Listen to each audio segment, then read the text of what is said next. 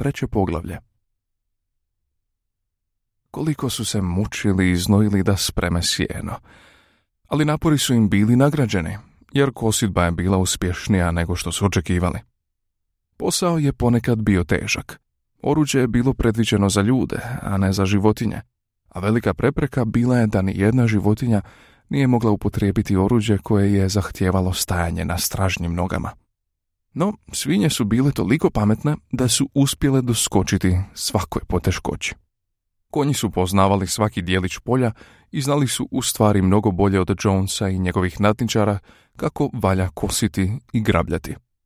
Svinje nisu radile, već su upravljale i nadgledale druge životinje. S obzirom na nadmoć njihova znanja, bilo je prirodno što su preuzele vodstvo. Bokser i Clover upregli bi se u kosilicu ili grabljalicu, naravno sada nisu bili potrebni džemovi i uzde, i neumorno prevaljivali krug za krugom, a za njih je išla jedna svinja i vikala: "Istahaj, drugovi!" ili "Ohoj, drugovi, natrag!" već prema potrebi. Svaka, pa i najmanja životinja, radila je na košenju i skupljanju sjena. Čak su i patke i kokoši čitav dan trčkarale po suncu, skupljajući kljunovima tanke snopiće sjena. Kosidbu su završili 2 dana ranije nego što je obično trebalo Jonesu i njegovim nadničarima. Štoviše, bila je to najbogatija kosidba za koju se na farmi znalo. Ništa nije propalo. Zahvaljujući svom oštrom vidu, kokoši i patke sakupile su sve do posljednje vlati. Osim toga, nijedna životinja nije ukrala ni zalogaj. Čitavo ljeto posao na farmi odvijao se kako se samo poželjeti može. Životinje su bile sretnije nego što su ikada mogle zamisliti. Svaki zalogaj predstavljao je silno zadovoljstvo, jer sada je to zaista bila njihova hrana.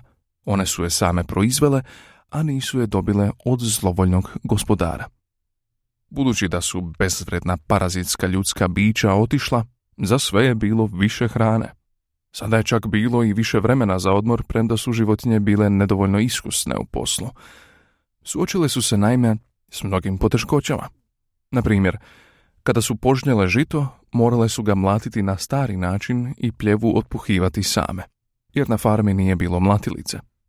Ali zahvaljujući pameti svinja i snažnim bokserovim mišićima, prebrodile su sve nedaće. Svi su se divili bokseru. Bio je izvrstan radnik čak i u Jonesovo vrijeme, ali sada je vukao za 3 konja. Bilo je dana kada se činio da čitav posao na farmi leži na njegovim moćnim plećima. Teglio je i gura od jutra do mraka, uvijek prisutan tamo gdje je posao bio najteži. Dogovorio se s jednim pjetličem da ga ujutro budi pola sata prije ostalih i dobrovoljno bi radio prije početka radnog vremena gdje god se zato ukazala potreba.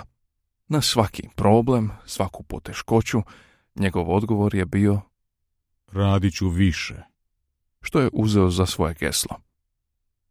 Ali i ostali su radili prema svojim mogućnostima. Naprimjer, kokoši i patke, sakupljajući razbacana zrna, sačuvale su dosta žita. Nitko nije krao, nitko nije prigovarao zbog obroka, svađe, prevare i ljubomora, uobičajene pojave u prošlim danima života na farmi, gotovo su iščezle. Nitko nije zabušavao. Ili gotovo nitko.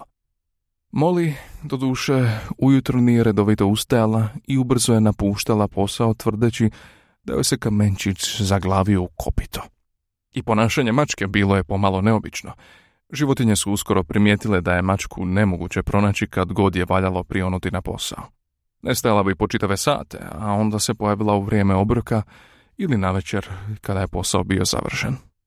Ali prela je tako odano i uvijek imala tako odlične isprike da je bilo nemoguće povjerovati u njene loše namjere. Stari Benjamin, magarac, nakon pobune kao da se nimalo nije promijenio. Obavljao je svoj posao jednako sporo i tvrdoglavo kao u Jonesovo vrijeme. Nikada nije zabušavao, ali ni dobrovoljno radio neki izvanredan posao. O pobuni i njenim rezultatima nikada se nije izjasnio.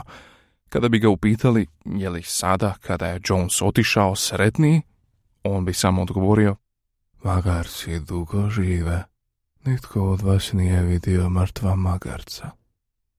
i ostali su se morali zadovoljiti tim tajanstvenim odgovorom. Nedjeljom se nije radilo. Doručak je bio sat kasnije nego obično, a poslije se obavezno održavala svečanost. Prvo se dizala zastava. Snowball je u spremištu pronašao stari zeleni stolnjak gospođe Jones, na kojem je bijelom bojom nacrtao kopito i rog.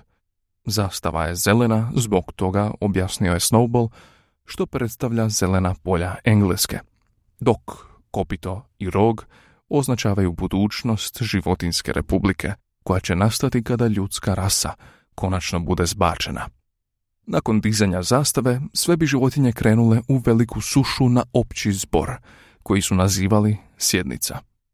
Tu su planirale posao za idući tjedan, raspravljale i donosile zaključke.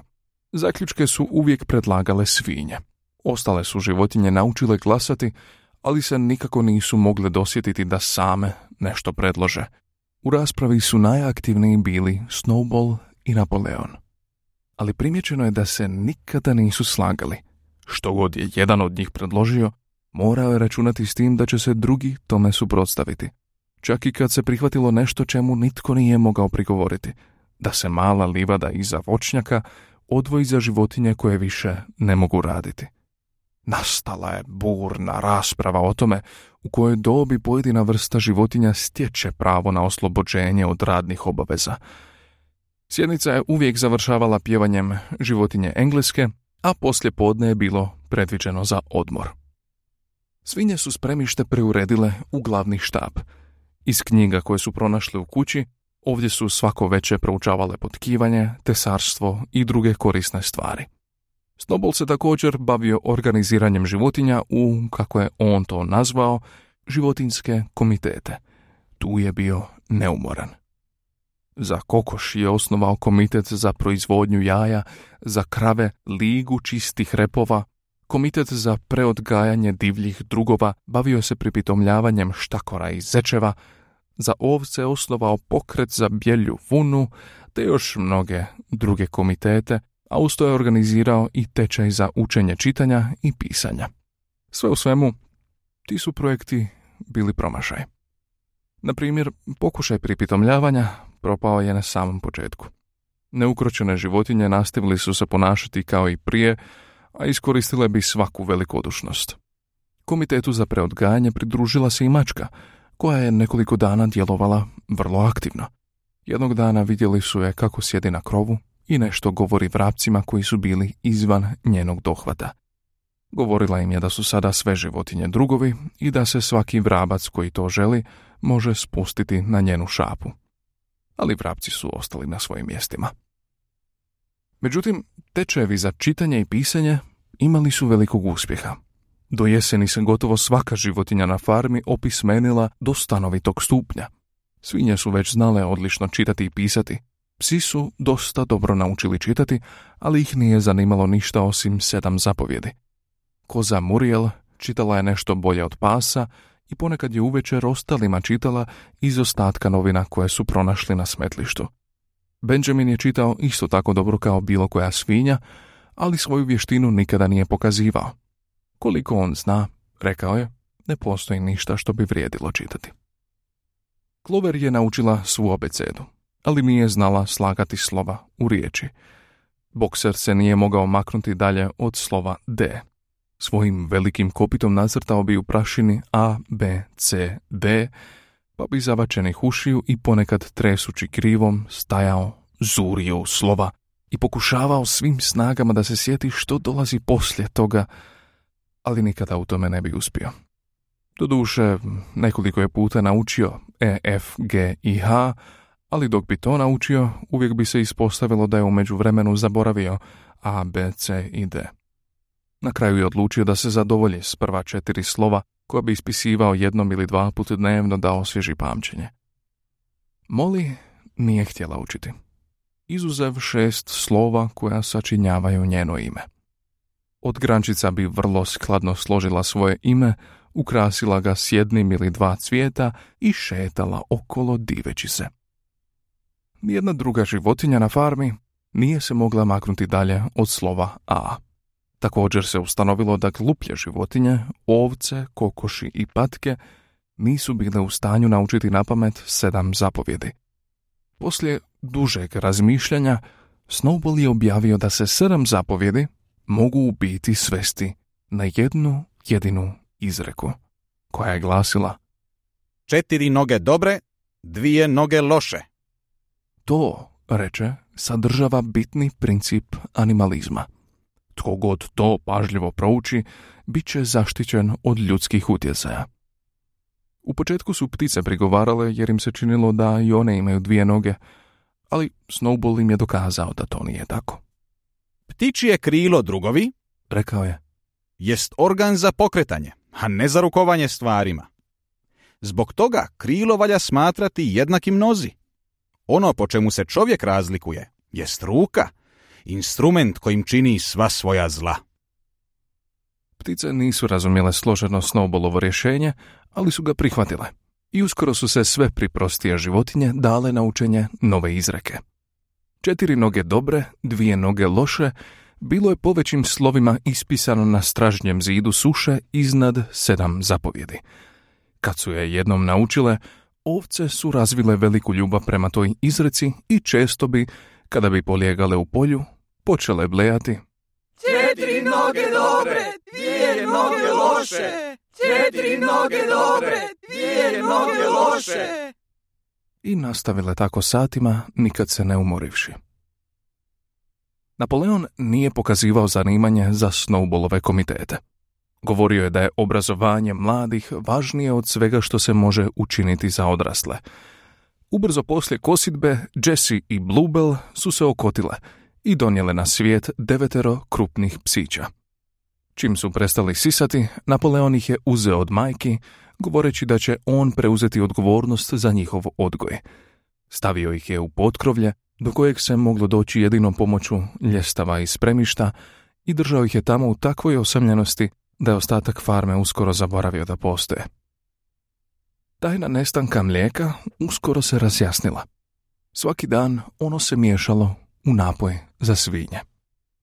Rane jabuke upravo su sazrijevale i trava u voćnjaku bila je pokrivena zrelim, otpalim plodovima.